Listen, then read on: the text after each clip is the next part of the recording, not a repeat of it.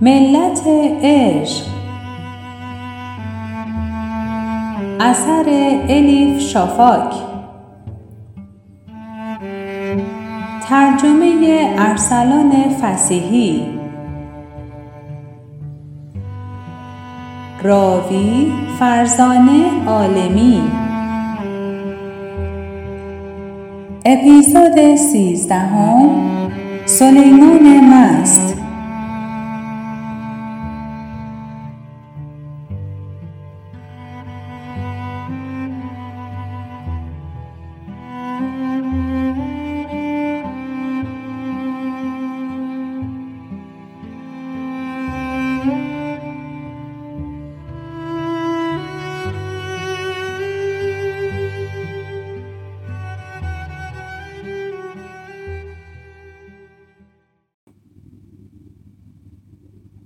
حسن گدا. قونیه هفت جمادی الاول 642 مولانای شکمسیر چه راحت درباره های سختی کشیدن حرف می‌زند. آدم باید درباره چیزی حرف بزند که خودش امتحان کرده. وگرنه مولوی کجا و سختی کشیدن کجا؟ دیدم نمی‌توانم تحمل کنم. پا شدم و قرولند کنان از مسجد بیرون آمدم. رفتم دوباره پای درخت افرا نشستم. چون می‌دانستم تا وضع و خطابه تمام نشود کسی چیزی توی کشکولم نمیاندازد شروع کردم به پاییدن اطرافم. همینطور داشتم دور برم رو نگاه می کردم و کم کم داشت پلکام سنگین می شد که یک دفعه مردی به چشمم خورد که تا آن موقع ندیده بودمش. سر تا پا سیاه پوشیده بود. روی صورتش یک دانه مو هم نبود. عصای درازی به دست داشت و گوشواره نقره‌ای به یکی از گوشهاش. ظاهر و رفتارش چنان غیر عادی بود که نتوانستم چشم از او برگیرم. درویش دور برش رو نگاه کرد و یک دفعه انگار متوجه من شد. آنقدر عادت کرده بودم مردم خودشون رو به ندیدنم بزنن که منتظر شدم فورا رویش را برگرداند. اما درویش دست راستش رو روی قلبش گذاشت و چنان سلامی به من داد که انگار از روز ازل دوست بودیم. حیرت کردم. بی اختیار اطرافم را نگاه کردم ببینم داره به کس دیگری سلام میده یا با منه. اما آنجا فقط من بودم و آن درخت افرا. آخر سر فهمیدم داره به من سلام می‌کنه. منم دستم رو به طرف قلبم بردم و جواب سلامش رو دادم. آهسته آهسته نزدیکم آمد. سرم را خم کردم. با خود گفتم لابد می‌خواهد سکه ای مسی توی کشکولم بیاندازد یا تکه نان خشک به من بدهد. اما درویش کنارم زانو زد و چشم در چشمم دوخت. گفت سلام علیکم برادر. گفتم علیک سلام درویش. صدای خودم به نظرم غریبه اومد. یه دفعه یادم افتاد خیلی وقت با کسی حرف نزدم و فراموشم شده صدام چه شکلیه. خودش رو معرفی کرد. گفت اسم شمس تبریزیه. اسمم رو پرسید. خندیدم. من اسم داشته باشم یا نداشته باشم چه فرقی می‌کنه؟ درویش اعتراض کرد. هر انسانی یک اسم دارد. خدا اما بیشمار اسم دارد. ما از این اسامی فقط 99 تایش را می‌دانیم. خب حالا فکر کن وقتی خدا این همه اسم دارد آن وقت انسانی که او از روحش در آن دمیده چطور می‌تواند بدون اسم زندگی کند ندانستم چه جوابی به این سوال بدهم امتحانم نکردم گفتم زمانی مادری داشتم و همسری به من می‌گفتن حسن شمس سرش را تکان داد و گفت پس من هم حسن صدات می‌کنم بعد کاری کرد که اصلا انتظارش را نداشتم آینه ای با قاب نقره ای از پهلویش درآورد و به طرف من گرفت. گفت این را بگیر. ذاتی مبارک در بغداد داده بود. اما قسمت تو بوده. اگر روزی جوهرت را فراموش کردی زیبایی الهی درونت را به تو نشان می دهد. با تعجب گفتم به آدم جزامی آینه می دهی؟ با اینکه اینقدر زشتم فرصت نشد ادامه بدم پشت سرمان هیاهویی به پا شد اول فکر کردم توی مسجد جیبور گرفتند اما هیاهو و داد و فریاد هی بیشتر می‌شد معلوم بود اتفاق جدیتری افتاده به خاطر یه جیبور این همه هیاهو نمی کردند. کمی بعد فهمیدیم چه اتفاقی افتاده. گفتند زنی لباس مردانه پوشیده و سعی کرده وارد مسجد بشه. آن هم چه زنی؟ می‌گفتند بدکاره است. گرفته بودنش. دیدم چند تا مرد دارن زنک را با کتک و هل بیرون میآورند. گروهی پشت را افتاده بودند و با عصبانیت فریاد می‌زدند این متقلب را شلاق بزنید. این روسبی را شلاق بزنید. لاتولوت های عصبانی ریختن توی کوچه. میانشان زن جوانی دیدم در لباس مردانه. از ترس رنگ رخش پریده بود. شده بود عین میت. از چشمهای بادامیش ترس و وحشت میریخت تا امروز بارها شاهد مسله شدن آدمها بودم هر بار هم حیرت کردم چطور می شود آدم هایی که به تنهایی خیلی سربزیر و متواضع و حتی مهربان به نظر می رسند به محض اینکه وارد شلوغی می شوند تغییر می کنند و خشن و بیره می شوند. آدم ها که بعضی هایشان صنعتکارند، بعضی ها دکهدار، بعضی ها فروشنده دورگرد، بعضی ها نجار و شاید آزارشان به مورچه هم نرسد وقتی دسته حرکت می کنند قدار می شوند. تنبیه توی میدان از وقایع عادی است. معمولا هم به خونریزی ختم می شود. جسدها را توی میدان آویزان می کنند تا عبرت دیگران شود. به درویش گفتم زن بیچاره. اما وقتی برگشتم و نگاه کردم اثری از درویش نبود. یه دفعه دیدم درویش مثل برق و باد می دود. مثل تیری از چله رها شده. با سرعت و مصمم به طرف دسته لاتها می رفت. من هم فلفور از پیش دویدم. اما رسیدن به او غیر ممکن بود. شمس نزدیک دست لاتها که رسید اسایش را مثل بیرق بلند کرد و با صدای بلند فریاد زد بیستید جمعیت یک دفعه موج برداشت مردها از هل دادن زن دست کشیدند و به این دیوانه سیاه پوش نگاه کردند که راهشان را بسته بود. شمس نوک آهنی اسایش را به زمین کوبید و فریاد زد. خجالت بکشید. این چه وضعی است؟ سی مرد به یک زن؟ آره؟ این کارتان عادلانه است؟ مردی دروش هیکل و چاق و چله که یک چشمش هم لوچ بود پیش آمد و گفت این زن لیاقت رفتار عادلانه رو نداره. عدالت مال کسانیه که لیاقتش رو دارن. طوری رفتار می کرد انگار رهبر این گروه هست. نزدیک شد شناختمش. گزمه بود. اسمش بیبرس. تمام گداهای قونیه از دستش زله شده بودند. بیبرس ادامه داد این زن برای گول زدن جماعت لباس مردانه پوشیده و رفته تو مسجد. بیان که خجالت بکشه قاطی مسلمون ها شده. شمس پرسید یعنی تو الان میگی که این اولاد انسان برای گوش دادن به موعظه آمده به مسجد. حالا چه مجازاتی براش در نظر بگیریم؟ همینطور است؟ از کی تا حالا آمدن به نماز جمعه جرم است؟ از شما می‌پرسم. صدا از جمعیت در نیامد. مردی که صورتش از عصبانیت سرخ شده بود از میان جمعیت فریاد زد.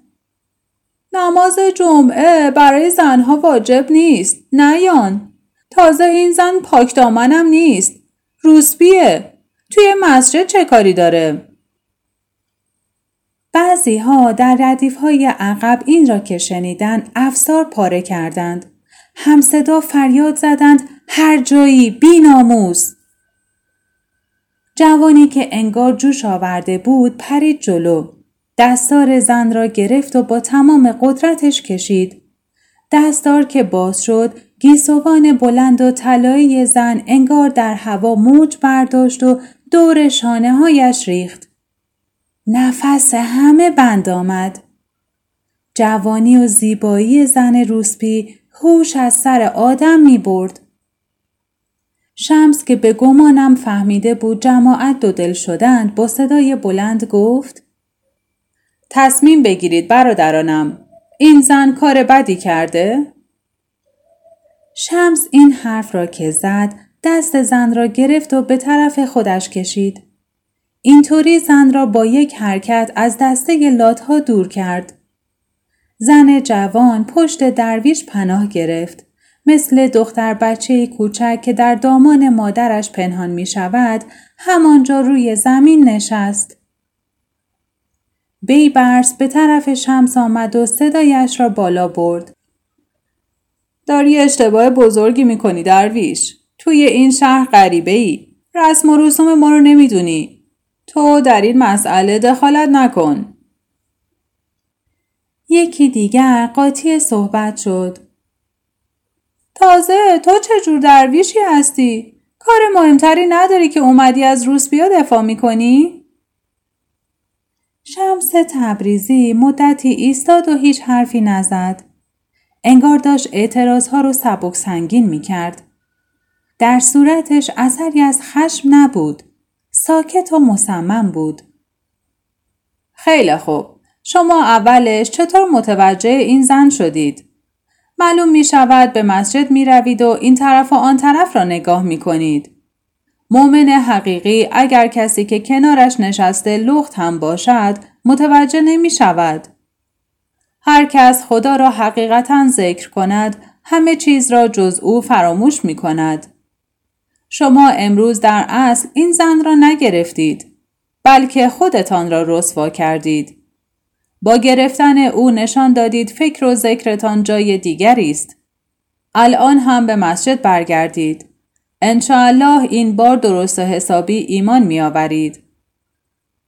سکوتی عجیب و قلیز بر کوچه به بزرگی حاکم شد. جز بوته های خار که در دست باد این طرف و آن طرف کشیده می شدند، هیچ چیز و هیچ کس نتوانست تکان بخورد. سرانجام شمس تبریزی اسایش را تکان داد و رو به جمعیت گفت یالا همگی برگردید و به موعظه مولانا گوش بدهید. آنچه می دیدم باورم نمی‌شد. همه بختشان زده بود. کسی برنگشت و نرفت. اما بیشتر جمعیت چند قدم عقب رفته بودند. اکثریت و آنهایی بود که نمی‌دانستند چه کار کنند و مات و مبهود دور برشان را نگاه می کردند. درست همان موقع زن روسبی از پناهگاهش در پشت درویش بیرون آمد. مثل خرگوش کوهی ترسان جست و خیز کنان در حالی که گیسوان بلندش در هوا تاب می‌خورد شروع کرد به دویدن. در چشم به هم زدنی به نزدیکترین کوچه پیچید و از نظرها پنهان شد. دو نفر خواستند دنبالش کنند اما شمس تبریزی اسایش را چنان آنی جلوی پایشان گرفت که هر دو سکندری رفتند و زمین خوردند. جماعت زدن زیر خنده. منم خندیدم. وقتی آن دو نفر که از حیرت گیت شده بودند توانستند خودشان را جمع و جور کنند و از زمین بلند شوند زن روسبی خیلی وقت بود از نظرها ناپدید شده بود. درویش هم لابد با این فکر که دیگر کاری آنجا ندارد راهش را کشید و رفت.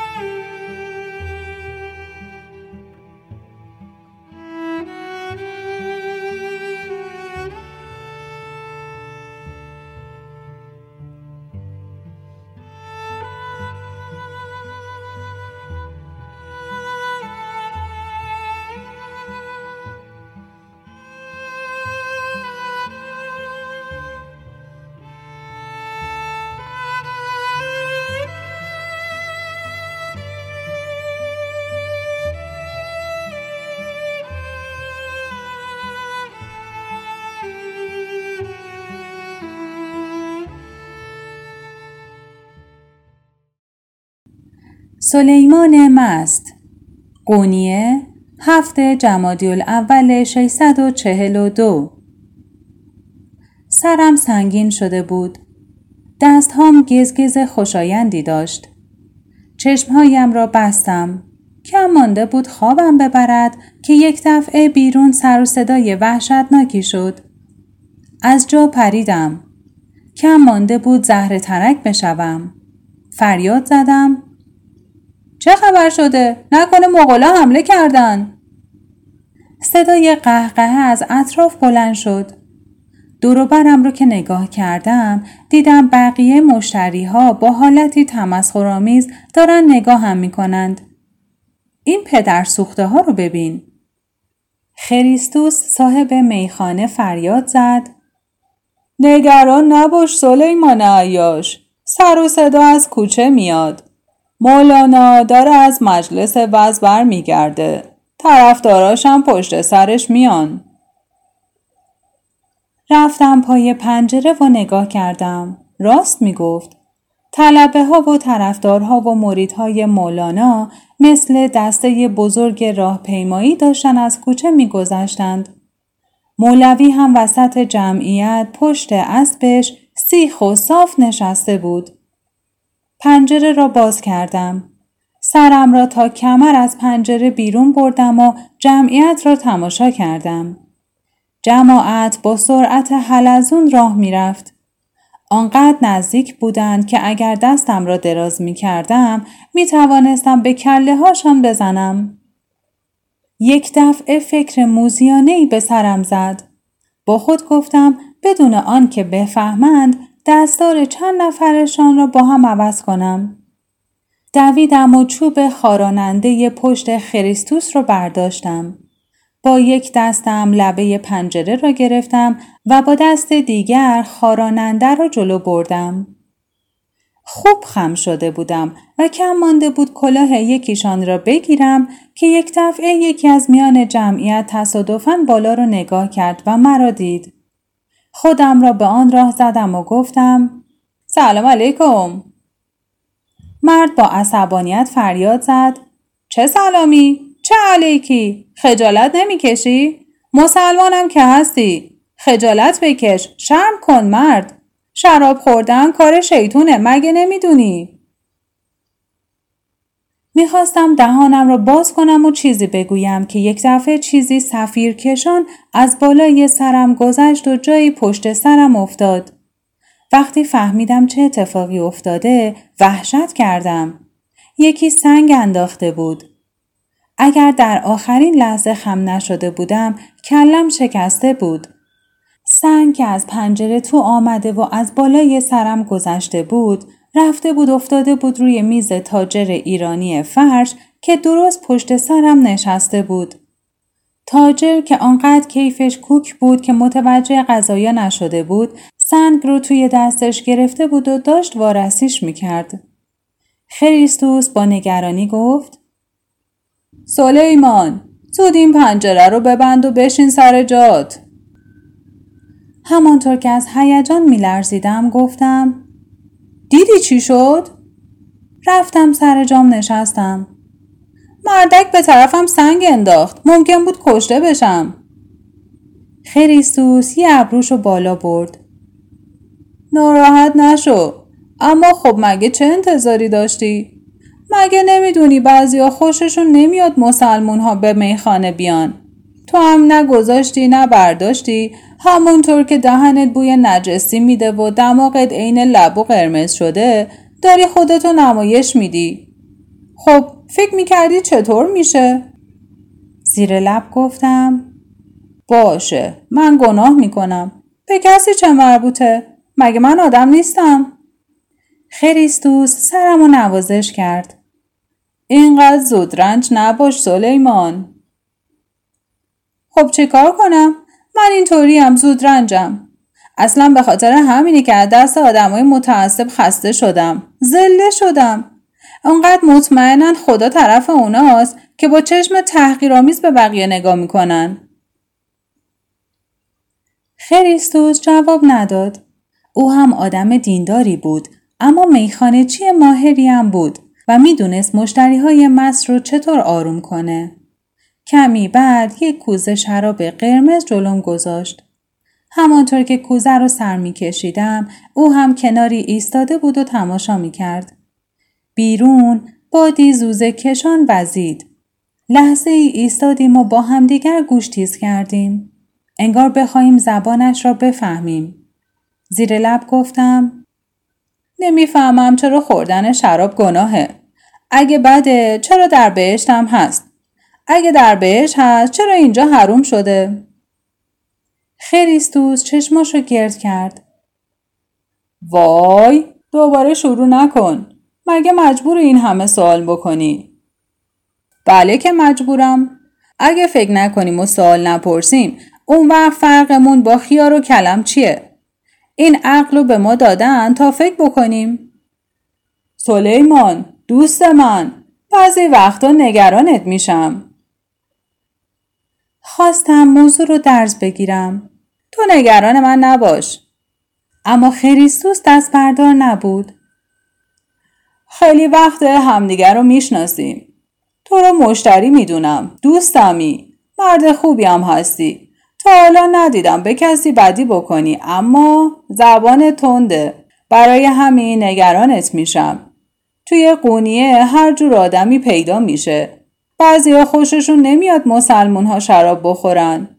قاطی جماعت که میشی مواظب حرف زدنت باش وگرنه ممکنه اتفاقی برات بیفته.